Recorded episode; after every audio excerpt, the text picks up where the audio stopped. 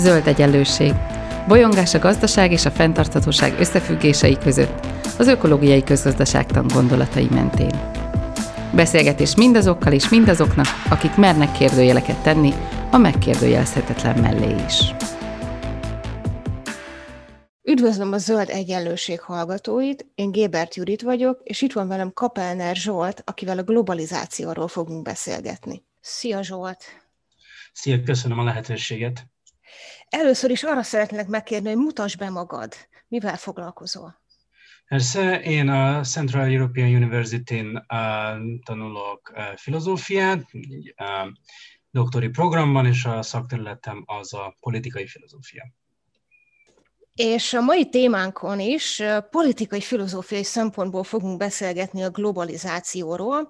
Azzal ugye senkinek nem mondok újdonságot, hogy globalizált világban élünk, ami rendkívül bővült az elmúlt 10-20-30 évben, ennek eredményeképpen elképesztő széles termékkínálattal rendelkezünk. A Föld bármelyik pontját megnézhetjük műholdakról, és még így hosszan lehetne sorolni az ilyen ezzel kapcsolatos jelenségeket. De igazából én arra vagyok kíváncsi, hogy mit gondolsz arról, hogy mi, a, mi az árnyoldala ennek, mi a baj a globalizációval? Mi a baj a globalizációval? Hát a globalizációval sok baj lehet, nyilván attól függ, hogy az ember milyen szempontból tekint rá. Ugye azok a társadalmi mozgalmak, amiket így az alterglobalizáció, vagy, vagy néha az antiglobalizáció címkéje alatt szoktak összegyűjteni, azok általában azt szokták kiemelni, hogy azok a gazdasági folyamatok, illetve intézmények, amelyek a globalizációt megvalósítják, tehát amik integrálják a Föld minden pontját ebbe a nagy globális rendszerbe, azok igazságtalan módon osztják meg ennek a nagy globális együttműködésnek az előnyeit és a terheit. Tehát, hogy méltánytalanul nagy terhet viselnek a kiszolgáltatottabbak, a szegényebbek, a kevésbé tehetősek, és méltánytalanul nagy előnyöket szednek ki ebből a, a, a fejlett országok jobb helyzetben lévő lakói. Tehát ez az egyik, egyik adag dolog, ami, ami problematikus lehet a globalizációval kapcsolatban. Másik adag dolog az, hogy ez az egész folyamat, ami nyilván nagyon mélyen meghatározza az egész életünket, és nagyon sok szempontból befolyásol minket, ugye gondoljunk bele, hogy mennyire ki vagyunk téve a globális piac ingadozásainak.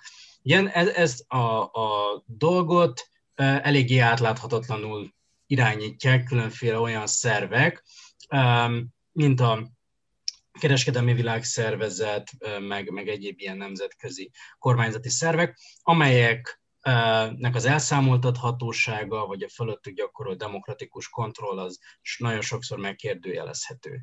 Tehát ez egy másik ilyen nagy adag probléma, egy harmadik nagy adag probléma, amiről azt hiszem, hogy fogunk beszélni, az a környezeti degradáció, amivel ez a globális betagozódás együtt jár, illetve hát érdemes megjegyezni azt a nem annyira az alterglobalizációs mozgalmak oldaláról megfogalmazódó, hanem sokkal inkább a konzervativizmus, vagy egyfajta ilyen, ilyen jobboldali kritika szempontjából megfogalmazódó dolog, hogy hát ez a globalizáció, ez bizonyos értelemben ez így erodálja, vagy így, vagy, így, vagy így eltünteti azokat a helyi jellegzetességeket, hagyományokat, ezt a begyökerezettségét az embereknek, amit, amit ők nagyon értékesnek tartanak. És ugye nagyon hasonló megfontolás előkerül például a különféle őslakos mozgalmak keretein belül is. Tehát mondjuk ezek így a nagy, nagy bajok, amiket szoktak említeni a globalizációval. Az első, amit mondtál, első ilyen csokor, az a kiszolgáltatottságról, hogyan részesülünk az előnyökből és a hátrányokból. Milyen társadalmi csoportok kiszolgáltatottak? Kikre gondoltál ilyenkor? Hát ugye, amit említeni szoktak jellemzően, az az, hogy az úgynevezett globális dél országai és lakói, tehát ezek a tradicionálisan olyan, tehát olyan országokra, területekre kell itt gondolni, még tradicionálisan ugye a, a kolonializmus történetének az elszenvedői voltak, és nem a, nem a, a végrehajtóiket. Ugye egy időben a harmadik világnak neveztek, vagy, vagy, vagy amiket a fejlődő országoknak nevezünk. Tehát, hogy ezek, a, ezek az országok a globalizáció folyamatában szisztematikusan vesztes helyzetben jönnek ki, vagy előnytelen helyzetben jönnek ki, Ugye egy nagyon jellemző példája ennek, ugye amikor a, a, a kereskedelmi világszervezet, a WTO létrejött, és az ezt kövező tárgyalások során számos olyan intézkedés született, kezdve a mezőgazdaság szabályozásától, a, a szellemi tulajdon szabályozásáig, meg szisztematikusan kiszolgáltatott helyzetbe hozták ezeket, a, ezeket az országokat és az ő lakóikat, és ami sokak szerint hátráltatja azt, hogy ők is részesüljenek a modern kor és a, és a modern, modern gazdaság szervezés előnyeiből. Az előbb említetted ezeket az alterglobalizációs vagy antiglobalizációs mozgalmakat. Ezek között mi a különbség? Mit mondanak ezek? Ugye az alterglobalizációs mozgalmakat azért hívják így, mert nem szükségképpen ellenzik azt, hogy valamilyen módon a világ globalizálódjon, tehát hogy globális összeköttetések legyenek, hogy valamilyen módon kilépünk a mi ilyen kis helyi pici köreinkből, de azt gondolják, hogy egy alternatív globalizációra lenne szükség, egy másik fajta globalizációra, mint ami most zajlik, amely nem olyan módon történik, hogy ezek a nagy nemzetközi kormányzati szervek, mint az IMF, WTO és mások, ezek létrehoznak egy ilyen fajta globális gazdasági berendezkedést, ami szisztematikusan hátrányba hoz sokakat, hanem sokkal inkább egy alulról szerveződő, az érintettek bevonásával létrejövő, nagy nemzetközi globális hálózatokon keresztül működő globalizációs folyamatra lenne szükség, amelyben hangot kapnak és beleszólási lehetőségeket kapnak a potenciálisan kiszolgáltatott csoportok, és amelyek ilyen módon képesek egy olyan nemzetközi vagy akár globális együttműködések kialakítására, ami mindenkinek előnyös, és amely valamilyen módon igazságos elosztásokat valósít meg. Ugye most is vannak ezek a nagy nemzetközi szervezetek, amelyeket említettél, de akkor ebből az következik, hogy igazából ezek nem alkalmasak arra, hogy mindenkinek a jogait, mindenkinek az érdekét egyformán képviseljék. Hát, hogy alkalmasak el vagy sem, tehát hogy képesek lennének -e képviselni, ha nagyon akarnák, ez egy dolog. A, amit szerintem a, a központi állítás az, hogy ahogyan jelenleg működnek, a, például a nemzetközi kereskedelmet, nemzetközi gazdaságot irányító nagy szervezetek, nagy nemzetközi jogi keretrendszerek, azok, azok jellemzően nem ezt teszik. Tehát, tehát akár ha gondolunk itt a különféle szabadkereskedelmi egyezményekre, akár ha gondolunk itt számos egyéb ilyen dologra, akkor azt látjuk, hogy ezek a szervezetek, ezek de facto nem úgy működnek, hogy kellő mértékben figyelembe vennék azokat a potenciális károkat vagy igazságtalanságokat, amelyek a működésük eredményez, vagy hát nyilván ez is, ez is mindig vitatható, tehát nyilván a saját önképük szerint ezek a szervezetek, és akik az ő munkájukat segítik, azok abszolút egy nagy és nemes küldetésben vesznek részt, aminek a célja az, hogy lebontsuk ezeket a mindenféle ódon a gazdasági hatékonyságot visszatartó régi falakat, és, a, és a munka és, a, és az erőforrások szabad áramlása által egy, egy maximálisan hatékony, és ezért mindenkinek igazságos rendszert alakítsunk ki. Tehát ez az önkép nyilvánvalóan. Nem azt kell gondolni, hogy itt bár, vagy fene tudja, de nem azt kell, semmi esetre sem szükségszerű azt gondolni, hogy itt bárki gonoszságból vagy, vagy valami fajta emberellenes szándékból csinál valamit de még egyszer, ezek az alterglobalizációs mozgalmak és a globalizáció kritikusai azt állítják, hogy a tényleges működése ezeknek a szervezeteknek az jelentős kívánivalókat hagy maga után. És az antiglobalizációs mozgalmak ehhez képest, hogy képzelik el globalizáció nélkül? Hát kérdés, hogy van, van-e, beszélhetünk-e antiglobalizációs mozgalmakról ebben a formában, de hogyha valamit egy antiglobalizációs gondolatkörként kellene leírni, vagy egy antiglobalizációs álláspontként, akkor ez az álláspont az lenne, hogy már maga az egy probléma, hogy a világ ilyen módon globálissá válik, hogy ezek a globális összeköttetések vannak, hogy mindenki mindig mozog, hogy mindenki mindig azt nézi, hogy hova tud tovább menni, legyen szó akár munkáról, akár szórakozásról, akár nyaralásról, stb.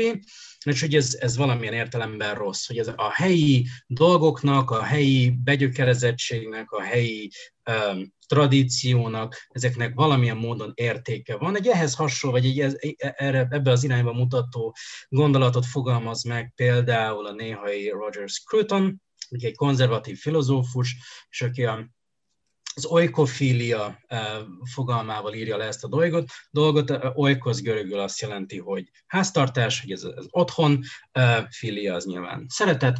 Tehát, hogy ez a, ez a, ez a nem hazaszeretet, hanem ez, az otthoni, az ismerősségnek, a, a, a kicsi, mi kicsi, megérthető, belátható köreinknek a szeretete, amiben nem férkőznek bele ezek a nagy, személytelen, átláthatatlan folyamatok. Tehát ez lehetne például egy, egy olyan értelemben antiglobalizációs álláspont, amik azt mondja, hogy maga a globális válás mint olyan, annak minden formája rossz. Nem csak akkor, hogyha igazságtalan e, elosztásokat eredményez, akkor is rossz lenne, hogyha éppenséggel ez igazságosak lennének. Ugyanakkor van egy olyan álláspont is szerintem, ami ezt a világpolgárságot helyezi előtérbe, hogy tekintsük magunkat egy nagy globális közösség tagjának. Ezzel mi a gond? Vagy ez ugye a másik állásponthoz képest, hogy tudjuk ezt elképzelni? Ugye nyilván mindig az a kérdés az ilyen dolgokkal, amik ugye tehát vannak ilyen fogalmak, amik olyan szépen hangoznak, hogy nehéz nem, nem egyet érteni velük. Tehát, hogy lehet, de, de hogy az, az a furcsa. De persze mindig az a kérdés, hogy milyen tartalommal töltődnek fel pontosan ezek az elképzelések, tehát például a világpolgári eszmény. Hogy képzeljük el a világpolgárt?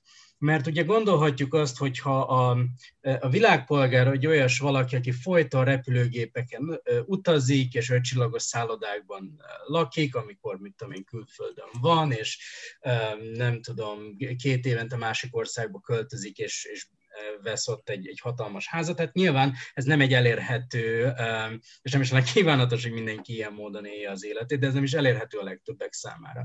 Tehát ugye a világpolgárnak ez a, ez a fajta ideája nyilván számos problémát vet fel. Természetesen azok a típusú alterglobalizációs mozgalmak, amelyek azt mondják, hogy valamilyen módon fontos lenne az, hogy az emberek országhatárokon vagy akár kontinenseken átívelően együtt működjenek, és együtt keressenek problémákat globális, megoldásokat globális problémákra, de ugye látnunk kell azt, hogy ha megnézzük, hogy, hogy hogyan használják gyakran a, ezt, az el, ezt az elképzelést, hogy a világpolgárság, hogy mindannyian ennek a nagy globális közösségnek a részei vagyunk, és hogy hogy lehet visszaélni ezzel. Ezek mindig érdemes ezeknek a fényében egy kicsit átgondolni, hogy akkor pontosan mi is az, amiről ilyenkor beszélünk. Az előbb említetted ezt a Föld másik pontjára repülők évente sokszor, ahol ötcsillagos szállodában alszok jelenséget, és akkor ezzel tulajdonképpen is érkeztünk a természeti környezetnek a kérdéséhez, vagy a problémáihoz. Természeti környezet szempontjából mi a baj a globalizációval? Hát igen, szerintem itt elsősorban azt kell látnunk, hogy a globalizáció ez egy hosszú folyamatnak a végeredménye. Ugye szoktuk azt gondolni, hogy a globalizáció az így a 90-es években van, vagy egy valahogy, ahogy ahhoz kötődne. Ugye? Különösen az alterglobalizációs mozgalmak megjelenése miatt a 90-es évek végén, de hát ugye azt a jelenséget, hogy megjelenik a világpiac, ugye a világ különböző részei egyre összekötöttebbek, hogy a gazdasági tevékenység az egyre inkább szétterül a világ egészében. Ez egy nagyon hosszú folyamat, amelyik már megkezdődik gyakorlatilag a nagy földrajzi felfedezések után a 16. században. Tehát azt kell látni, hogy ez a folyamat, ami ezzel megkezdődik, az nagyon erősen épít arra a gondolatra, vagy arra a projektre, hogy az ember ezt a természeti környezetet, amit őt körülveszi, ezt valamilyen módon leigázza, az uralma alá hajtsa, valamilyen módon a saját céljaira felhasználja. És ugye azt látjuk a globalizáció folyamataiban is, hogy a természeti környezet az elsődlegesen, mint ennek a nagy globális gazdasági rendszer működtetésének az erőforrása jelenik meg. Tehát amikor feltesszük azt a kérdést, hogy a globalizálódó gazdaság ez mit kezd természeti erőforrásokkal, erdőkkel, folyókkal, ásványkincsekkel, akkor ugye azt fogjuk látni, hogy a, mivel úgy van felépítve ez a globális gazdasági rendszer, ahogy fel van építve, ezeket az erőforrásokat ki fogják aknázni. Tehát ahol azt a földterületet, mint tudom én, legelőnek jobban lehet hasznosítani, ott erdőírtani fognak, más egyéb ilyen dolgok történnek, és ezért aztán ez a fajta extraktivista, vagy ilyen a, a természeti erőforrások kinyerésére, kiaknázására való törekvés válik uralkodóvá természethez való viszonyunkban. És ennek nyilvánvalóan az lesz a, az lesz a következménye, hogy a természetet és a természet erőforrásait mind jobban ki merítjük, mind jobban kiaknázunk. Ezt látni kell, hogy ez nem a globalizáció hibája egyedül, a globalizáció az része egy tágabb folyamatnak, ami végig kíséri az egész modernitást, amiben az ember egyre inkább úgy viszonyul a természethez, mint ilyen kiaknázandó erőforrás halmazhoz, és nem egyéb módokon. Amikor arról beszélte, hogy az ember úgy viszonyul a természethez, mint ilyen termelési tényezőhöz, amit ugye ki lehet aknázni, és a profit érdekében ugye ki is aknázunk, akkor ez a kritika, ez nagyon erőteljesen hasonlít arra a kritikára, amit a kapitalizmussal szemben szoktak felhozni, hogy az a baj a természeti környezet szempontjából a kapitalizmus, hogy arra sarkal minket, hogy externáliákat termeljünk, és minél inkább kiaknázzuk a természeti erőforrásainkat. Szét lehet ezt szálazni, hogy kapitalizmus, globalizáció, melyikkel van tulajdonképpen a nagyobb probléma, vagy nem érdemes ezen gondolkodni? Ugye, nyilván feltehetjük nagyon elvont elméleti szinten azt a kérdést, hogy elképzelhető a globalizáció kapitalizmus nélkül. Tehát lehet, tehát, hogy ha nem volna kapitalizmus, akkor vajon elképzelhetnénk-e, hogy az emberek kontinenseken átívelve kommunikáljanak egymással, meg ide-oda utazgassanak, meg ilyesmiket csináljanak, és hát nyilván el lehet ilyeneket képzelni. De hogyha az a kérdés, hogy a, a valódi világban mi történik, akkor azt kell látnunk, hogy a globalizáció folyamata, meg a kapitalizmus prominensé válásának vagy előretörésének a folyamata, ezek egybeesnek és összefonódnak a valódi világban. Tehát gondoljunk bele, mi teszi lehetővé azt, például, hogy kialakuljon a világpiac, mi teszi lehetővé azt, hogy kialakuljanak azok a típusú globális ellátási láncok és, és termelési láncok és egyebek, amelyek léteznek. Ugye ezek minden valósulhatnának meg akkor, ha egyrészt nem léteznek az erre szolgáló technológiák, másrészt a gazdaság nem olyan módon lenne megszervezve, hogy erre egyáltalán szükség legyen és ezeket ugye mind a, a kapitalizmus teszi lehetővé, vagy hát nyilván van itt egy ilyen tyúk-tojás kérdés, tehát hogy melyik, melyik volt előbb a világpiac vagy a kapitalizmus. Ezeket a kérdéseket fel lehet tenni, csak kérdés az, hogy érdemese.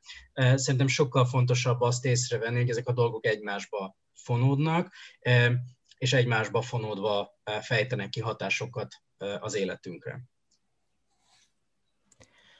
Ugye most már, hát jó másfél éve lassan egy világjárványban élünk. Megváltoztatta-e szerinted ez a világjárvány a globalizációról alkotott képünket? Szerintem attól függ, hogy mi volt előtte a globalizációról alkotott képünk. Én azt gondolom, hogy akik valamelyest egy ilyen kritikai álláspontot foglaltak el, azok nagyon, nagyon jelentősen nem lepődtek meg azon, amit ez a világjárvány elárul nekünk a globalizációról. Tehát azt mindig is nagyjából lehetett sejteni, hogy ezek a, a, a globális ellátási láncok, ezek törékenyek, ezek ki vannak téve különféle sok hatásoknak, Ugye például érdemes észben tartanunk, hogy nem csak a világjárvány, de a globális felmelegedés is egy jelentős problémát jelent ezzel kapcsolatban.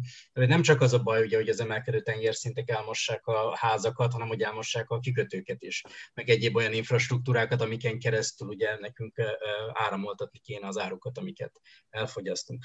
De mindegy, tehát hogy e, ez, ezeket így nagyjából lehetett tudni. Azt gondolom, hogy azok, akik valamelyest egy pozitív pozitívabb hozzáállást um, tudtak a magukénak a globalizáció kapcsán. Azelőtt lehet, lehet hogy ő bennük uh, ez a típusú um, az a típusú gondolat, hogy a globalizáció szabadságot jelent, azt, hogy, hogy utazzunk, és hogy megismerjük más helyeket és kultúrákat, és hogy ez egy ilyen szuper jó dolog. Ez ő számukra esetleg a globalizáció árnyoldalaira is valamelyest felhívta a figyelmet én a magam részéről nem gondolom azt, hogy nagyon jelentős új belátásokra tettünk volna szert, sokkal inkább azt, hogy olyan régi belátások, amelyekkel már egy ideje rendelkeztünk, hiszen ne feledjük el, hogy ugye nagyon régóta figyelmeztetnek minket a szakértők arra, hogy ilyen típusú globális járványok bekövetkezhetnek, és pedig éppen azért, mert ugye az erdőírtásokkal és a természeti környezet kisajátításával egyre közelebbi kontaktusba kerülünk a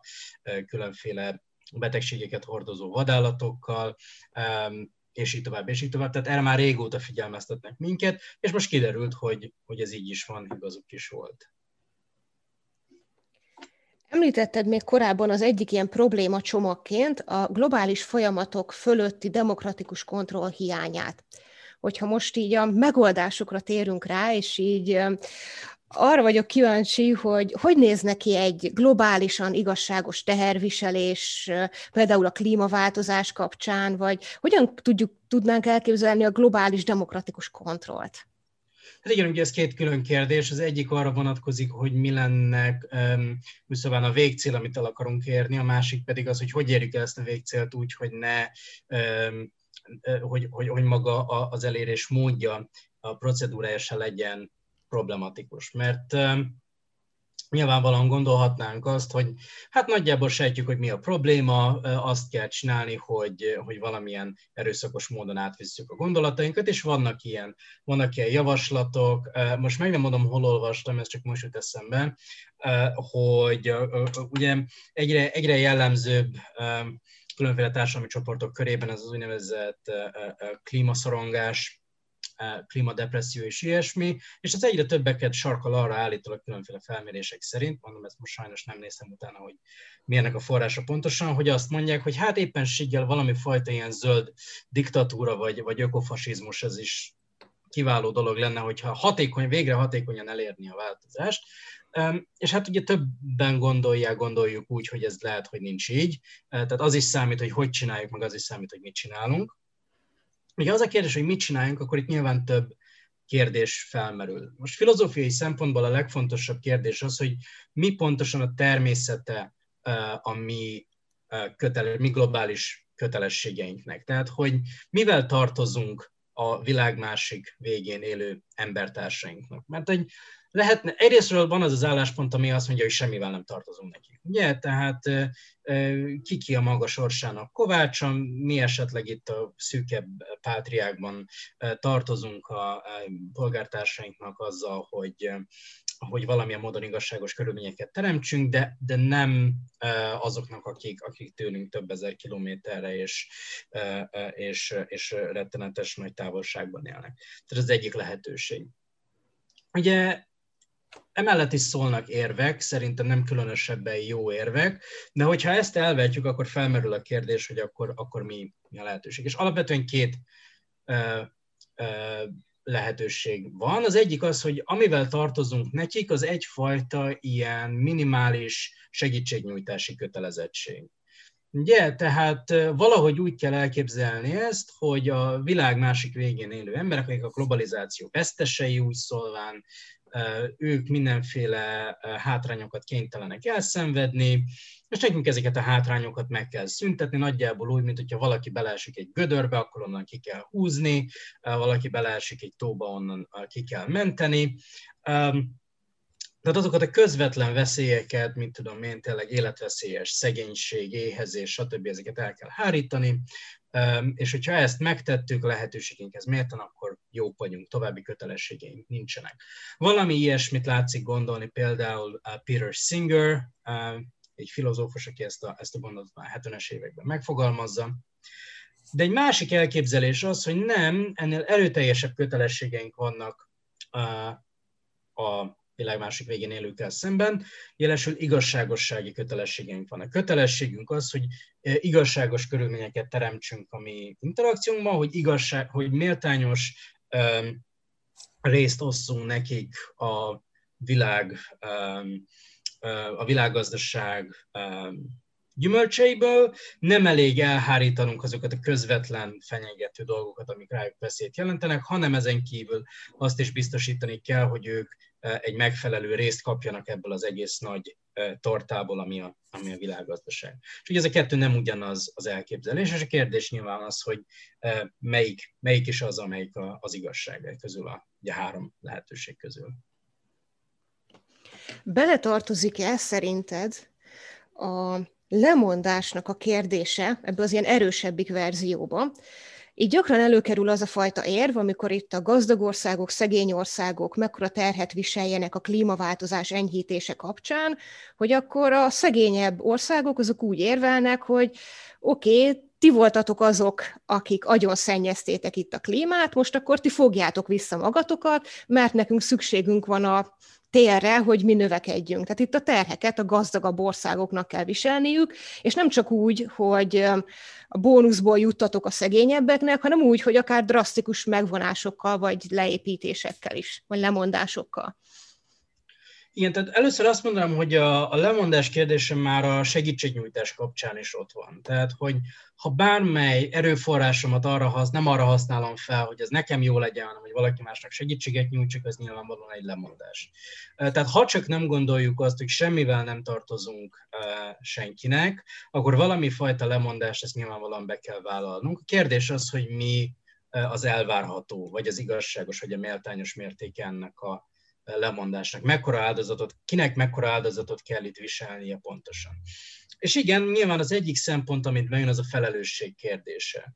Ugye, tehát, hogy ez egy, ez egy teljesen természetes dolog, hogyha én okozok valamilyen kárt, akkor a kár megtérítését, ez az én felelősségem a kármegterítésének a terheit az én felelősségem viselni. Nyilván ameddig ez emberileg elvárható. Tehát ha teszem azt, úgy állna a helyzet, nem áll úgy, de ha úgy állna a helyzet, hogy a fejlett országok azok szó szerint belepusztulnának abba, hogy ők viseljék a, például a klímaváltozás megállításának vagy mérséklésének a terheit, ez nyilván nem, nem elvárható senkitől, hogy, hogy, hogy ilyen módon saját, tehát ilyen módon bárkinek nyomort és szenvedést és kiszolgáltatottságot teremtsen, de nyilván az egyik szempont ez a felelősség.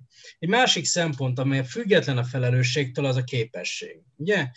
Megint csak gondoljunk arra, ez a Singer példa, hogy valaki fuldoklik a tóban, beesett egy gödörbe, mindegy, hogy ilyen löktem be, akkor is ki kell húznom, hogyha hogyha nekem semmi közöm hozzá, mert van egy ilyen segítségnyújtási kötelezettségem, és a, az igazságossági dolgok is hasonlóképpen működnek. Lehet, hogy nem én uh, hoztam létre azt a um, helyzetet, ami miatt valakik igazságtalan hátrányokat szenvednek, de van egy ilyen dolog, ezt nevezi az amerikai filozófus John Rawls az igazságosság természetes kötelezettségének.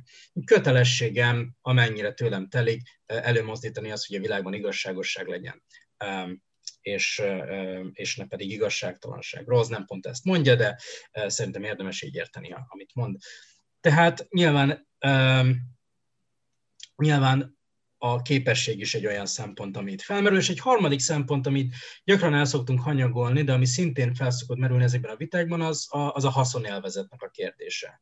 Tehát általában azt gondoljuk, hogy aki igazságtalanságoknak az ártatlan haszonélvezője, nem én okozom az igazságtalanságot, de, de előnyöm származik belőle, annak is van valami fajta kötelezettsége, hogy ezt az igazságtalanságot valamilyen módon megszüntesse, vagy legalábbis az igazságtalanságból származó elényeiről valamilyen módon lemondjon, és azt az igazságtalanság megszüntetésének a céljára használja fel. Tehát én, mint, mint egyszerű állampolgár nyilvánvalóan nem feleleg egy személyben a, klímaváltozásért, vagy a globális szegénységért, vagy bármi másért, de nagyon sok esetben haszonélvezői vagyunk ennek, akár olyan módon, hogy élvezzük a több száz évnyi gazdasági növekedésnek az eredményét, amit a, a fosszilis gazdaság lehetővé tett, vagy élvezzük az olcsó árukat, amiket a globális egyenlőtlenség lehetővé tesznek. Ez is alkalmasint alapul szolgálhat arra, hogy elvár, elvárják tőlünk hogy valamit, valamit kezdjünk magunkkal. Tehát ez az, ez az a három nagy szempont, amiket általában úgy gondolják, hogy érdemes figyelembe venni, amikor arról gondolkodunk, hogy kinek mik a, mik a kötelességei. Szóba került többször, és itt a zöld egyenlőségben nagyon sokszor beszélünk róla más szempontból, ez a lokalitásnak a kérdése. amikor ugye elsősorban itt a helyi környezetemre fókuszálok, ugye a lokalitás erősítése az jelenthet a megoldás szerinted? Szerintem itt két kérdést érdemes elkülöníteni egymástól. Az egyik az, hogy vajon a, a lokalitás erősítése az egy jó, hasznos eszköze ezeknek a problémáknak a leküzdéséhez. Tehát ez az egyik kérdés. Egy másik kérdés az, hogy vajon maga ez a, ez a lokalitás bizonyos értelemben már önmagában önértéket képvisele, vagy sem. Ugye világos, hogy ez a két szempont, ez, ez egymással konfliktusba kerülhet. Tehát ha valaki azon az állásponton van, mint a már említett Scruton, hogy ez, a, ez az otthonosság, ez az ismerősség, ez a, a lokálisnak, a helyinek, az átláthatónak, van valami fajta önértéke, hogy jobb az, hogyha a világ nem nagy és személytelen és beláthatatlan, és nem tudom milyen, hanem, hanem pici és ismerős is, jó? Akkor gondolhatjuk, hogy még hogyha ez a lokalitás nem is föltétlen egy jó eszköz, akkor is érdemes csinálni. Míg ezzel szemben, ha a lokalitás csak eszközértékkel bír, akkor nyilvánvalóan egy bizonyos pontig érdemes lesz rá hagyatkozni, egy bizonyos ponton túl azonban nem.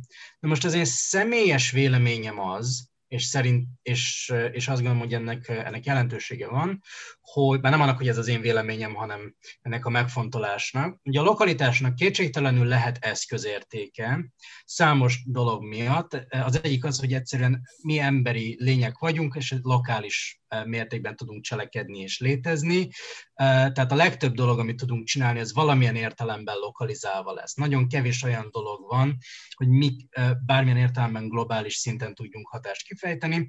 Ám bár nyilván ez is kontextus függő, mert hogy a, nyilván a globális cselekvő képességünket az az határozza meg, hogy mik azok az intézmények és mozgalmak, amelyeken keresztül, vagy amelyeknek a tagjaiként tudunk cselekedni. Tehát én azt is gondolom egy kicsit, hogy egy, ez egy ilyen félrees, vagy egy ilyen, ilyen margóra írt megjegyzés, hogy a, kicsit az is van a lokalitásnak az egyre növekvő hangsúlyozása mögött napjainkban, hogy egyre inkább elveszítjük a hitünket abban, hogy azok a típusú globális mozgalmak, és intézmények, amelyekről itt beszéltem, hogy, hogy ezek valamilyen értelemben működőképesek lehetnek. Mi elveszítjük a hitet abban, ugye, hogy, és ez nem minden ok nélkül való, tehát valóban azt látjuk ugye a 2000-es évek második felében, hogy azok a típusok, mit tudom én, amikor még a 2000-es évek elején az alterglobalizációs mozgalom ugye üldözte a G8 csúcsot körbe a világban, és mindenhol nagy rebellió csapott, ahol összegyűjtek ezek a globális vezetők. E, ez ma már annyira nincs, és, és úgy tűnik, hogy akkor sem volt föltétlen annyi értelme, vagy hát fene tudja de, de hogy ezek a, ez a típusú globális szerveződés, ez úgy, ez úgy egyre kevésbé van, és a különféle, nem csak a, a globalizáció kritikus mozgalmak, de mindenféle társadalmi mozgalmak egyre inkább a helyi e, intézményekre és politikára, az állami vagy az állam alatti szintre kezdenek fókuszálni, mert úgy látják, hogy itt tudnak hatékonyak lenni. Ami lehet, hogy igaz, de az is lehet, hogy ez egy kicsit ilyen önbeteljesítő jóslat. Ugye, hogyha mindig csak a helyre fókuszálunk, és soha nem dolgozunk azon, hogy globális hálózatokat, szervezeteket, mozgalmakat építsünk, akkor ezek a globális szervezetek, hálózatok, mozgalmak csak ugyan erőtlenek maradnak, és képtelenek lesznek változásokat kieszközölni. Szóval szerintem itt egy kérdés az, hogy, hogy mennyire lehetünk biztosak abban, hogy nem érdemes ezzel próbálkozni. Befejezem ezt a Margóra írt eh, széljegyzetet. Tehát én azt gondolom, hogy, hogy a lokalitás hangsúlyozásának eszközértéke van, ez egy fontos eszköz lehet, de szerintem rendkívül fontos látni azt, hogy ha tetszik nekünk, ha nem, a világunk globalizálódott, a, azok az igazságtalanságok és problémák, amelyekkel a 21. században szembesülünk, ezek globális problémák lesznek, nem csak a klímaváltozás, de nézzünk, nézzünk körbe ezek a világgazdasági megrázkódtatások és válságok, ki már egy generáción belül a második, azért ez viszonylag erős. A, globális migráció és egyéb ilyen dolgok, ezek mind olyan kihívások, amelyekkel, amelyekkel nem lehet lokális szinten, vagy amivel nem, nem is egészséges lokális szinten mit kezdeni, mert a, mert a lokalitás hangsúlyozása ezekben az esetekben elég nagy természetességgel vezet ahhoz, hogy ki ki a maga lokalitásában egy ilyen mentőcsónakot megpróbál kialakítani, és arra felpakolni, akit lehet. És lehet, hogy ezek nagyon kedves mentőcsónakok, lehet, hogy nagyon inkluzívak és, és nagyon, nagyon szép társadalmi eszmények mentén szerveződnek meg, de mégiscsak mentőcsónakok, és, és, és nem, nem törekszenek, vagy nem tudnak pontosan a lokalitások miatt arra törekedni, hogy a globális problémákat, mind globális problémákat kezeljék. Tehát én ezért gondolom azt, hogy a, a globális perspektívának az el tűnése az egy probléma. Egy, egy olyan probléma, amit, amivel lehet, hogy érdemes lenne valamit kezdenünk. És mit gondolsz, miért tűnt el ez a perspektíva? Azt gondolom, hogy több ok miatt tűnt el ez a perspektíva. Az egyik, mondom az, hogy, hogy rendkívül nehézkesnek bizonyult e, a különféle nemzetközi mozgalmaknak a fenntartása, a működtetése, és hát ahogy lenni szokott. Tehát egy kicsit az a helyzet mindenféle ilyen dolog, hogy ahol nincsenek győztes csaták nélkül nehéz rávenni az embereket, hogy harcolják tovább a háborút, ugye? És, és a, a globalizáció erőivel szemben győztes csatákat nyerni az nagyon-nagyon nehéz. Tehát ez az egyik dolog. Másik dolog szerintem az, hogy megjelent egy alternatíva, vagy több alternatíva ezzel szemben, amelyik pontosan ezeket a, a, a lokalitás különféle változatait hangsúlyozta, és itt tényleg egy nagyon széles körre kell gondolni. Tehát kezdve a különféle populizmusok megjelenésétől, a különféle nacionalista és jobboldali populizmusok megjelenésétől, ezt például Kis Viktor hangsúlyozta egy, egy előadásában, amelyek azt, azt az alternatívát kínálták, hogy akkor itt mi most visszavesszük a, a kontrollt, e, előzzük a multikat, előzzük az idegeneket, ki, kiűzzük a, a, a globális innen, és minden lokális lesz, és ez szuper. Um, tehát ez, ez adott egy olyan fajta ilyen, ilyen opciót, amelyik úgy tűnt, hogy amelyik vonzóbbnak mutatkozott sokak számára. De hasonlóképpen azt gondolom, hogy a, a baloldali populizmus, illetve a baloldalnak ez az intézményi fordulat, amely különösen a 2008-as válság után lejátszódik, ahol a különféle baloldali szerveződések és mozgalmak egyre inkább elhagyják ezt az alulról szerveződést, ezt a horizontális társadalmi mozgalom jellegű modellt, és beépülnek a, az intézményes politikába, és elkezdenek kampányolni, és a választási politikában részt venni. Ugye ez, ez nem feltétlenül baj önmagában, de ez egyebek mellett azzal jár, hogy behatárolja a cselekvési terünket arra, amit ezeken az intézményeken belül megvalósítható, és ezek az intézmények, ezek a idézőjelben helyi, de semmi sem a globális politikára vannak kitalálva. Tehát, hogy amíg nincsenek választások, amiket meg lehet nyerni a, a kereskedelmi világszervezetben, addig ott nagyon nehéz egy ilyen fajta dolog, amit kezdeni. Ugye az intézményes politikában az állami és az állam alatti szinteken lehet nagyjából. Ugye Európában még az európai parlamenti szinten az egy külön történet, tehát ezeken a szinteken lehet valamit kezdeni, és ezeken a szinteken lehet is csatákat nyerni, azt látjuk. És ez szuper, hogy ezeken a szinteken csatát nyerünk, és ez nagyon helyén való. Nyilvánvalóan az állam is már önmagában egy, egy nagyon jelentős dolog, hiába szoktunk ugye arról beszélni, hogy az állam jelentősége az így elsikkad a nagy globális szervezetekkel szemben. Ez bizonyos mértékben igaz, de azért nem hogy is mondjam, nem lehet azt mondani, hogy nincsen jelentősége annak, hogy, hogyha különösen olyan áll, mint az Egyesült Államok különféle klímastratégiákat bevezetnek, és így tovább. Tehát nagyon helyén való, hogy ezt csináljuk, csak az a baj, hogy ez a, ez a szemléletbeli fordulat, ez egy kicsit elrekeszti annak a lehetőségét, hogy a globális perspektívában tudjunk gondolkodni. Tehát én azt mondom, hogy nagyjából ezek állnak el mögött, és nyilván nagy kérdés az, hogy hogy lehet visszanyerni adott esetben ezt a globális perspektívát. Utolsó, azt gondolom nehéz kérdésként, Mit gondolsz, mi lesz a jövő? Globalizáció versus lokalizáció, és az emberek globalizációhoz való hozzáállása terén?